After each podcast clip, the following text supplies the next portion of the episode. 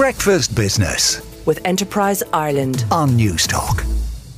Most of us know that the World Bank lends money to help developing nations by working with governments, but an important part of the of the World Bank, called the IFC, works with the private sector to find solutions to problems caused by climate change as well as long-term poverty and health issues. The IFC also works with a slew of Irish companies, and I caught up with Emmanuel Niren who is the IFC's vice president for cross-cutting solutions, and began by asking him how companies were helping. This is a particularly important time in the world. Uh, we know that we've just gone through the COVID uh, crisis. There is a war in the Ukraine. This is uh, causing uh, quite a bit of trouble in the world, not just in the Western world, but importantly in the emerging uh, in the emerging countries. And we know that uh, both fuel prices and also food insecurity have been, you know, playing out in extremely high prices, which are impacting particularly the emerging markets we know that in particularly in emerging markets, nine out of ten jobs are from the private sector. We know that the private sector therefore provides income. It provides income not just to individuals but also to governments, and it provides, um, particularly through small and medium enterprises, uh, services and, as I said, um, income to entrepreneurs. The private sector, uh, at this moment in time, also as we deal with climate, the climate uh, challenges that we're all facing, the rapidly heating world, we feel that the pri- uh, private sector is particularly key to getting us to net zero. How does the private sector do that? By providing financing, by providing innovation, and also by leading the uh, uh, development of uh, projects that actually help us to, to, to do this. How do they do that, Joe? Introducing technologies that we've seen that have been particularly effective in the Western world that we haven't seen as effective in emerging markets. And then, very importantly, I talked about financing the private sector brings new forms of financing that we have not necessarily seen in emerging markets. For example, the green bonds as a form of finance. So, private investors can buy these bonds, uh, but on the clear proviso that it is invested in a very specific type of project. Specific. It can't go into weapons manufacturing or tobacco or alcohol or anything like that. Ireland was one of the poorest countries in Europe and would have been regarded as an emerging market now it's one of the richest countries in the world.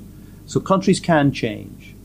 What messages could you give that we've learned in Ireland to some of the some of the countries uh, that you help, especially in Africa?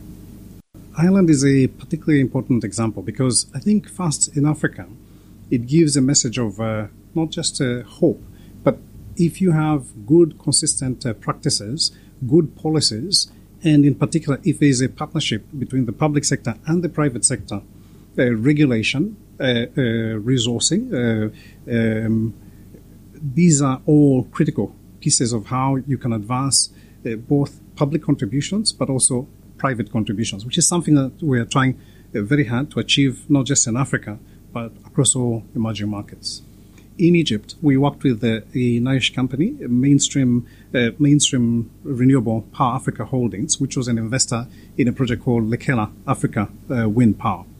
This is a is a wind uh, project, wind generation project, uh, quite massive. We have a lot of wind in Ireland. You do, and uh, the impact, on that uh, has been that uh, there's been avoided emissions of uh, 500,000 uh, tons of, uh, uh, of carbon. Other parts where we would like to do even more with Irish companies, uh, Ireland has competitive advantages in agri business yeah. and sustainable farming, and also in the tech industry. How would you describe the health of the global economy at the moment? You mentioned already we have a war on the European continent.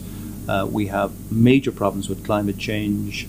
I would say Today it is troubled, uh, Joe, as we said earlier. We, we are, uh, just as we emerge out of uh, COVID, and we have this uh, uh, war in the Ukraine, and we see the impacts of uh, inflation. We see governments taking all sorts of measures to to to, to address inflation. We, we, see that problematic, particularly as we see also how, how we're dealing with the climate cri- climate crisis.